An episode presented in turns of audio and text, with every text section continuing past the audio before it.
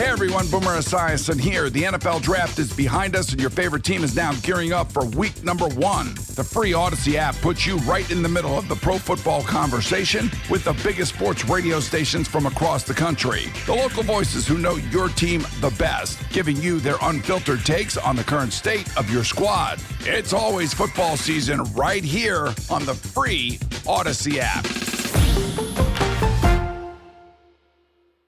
I'm Jimmy, the St. Christopher 105 through the fan. The NFL cancels the August 6th Hall of Fame game in Canton between the Cowboys and Steelers because of the coronavirus pandemic. It will now be played August 5th, 2021. If you bought tickets, here is David Baker, President, CEO of the Pro Football Hall of Fame on the NFL Network. So, an email will go out today to all the fans uh, talking about their options. There will be information on our website at profootballhof.com as well.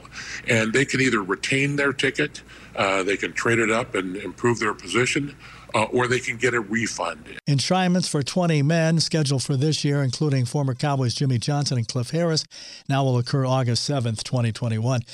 The NFL is advising teams that training camps are expected to begin as scheduled on July 28th, with rookies and selected players permitted to come in earlier. Specifics for fans in stadiums are going on in talks.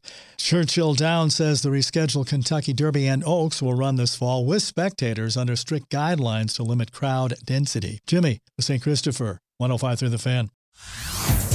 Hey everyone, Boomer Esiason here. The NFL draft is behind us, and your favorite team is now gearing up for week number one. The free Audacy app puts you right in the middle of the pro football conversation with the biggest sports radio stations from across the country. The local voices who know your team the best, giving you their unfiltered takes on the current state of your squad. It's always football season right here on the free Audacy app.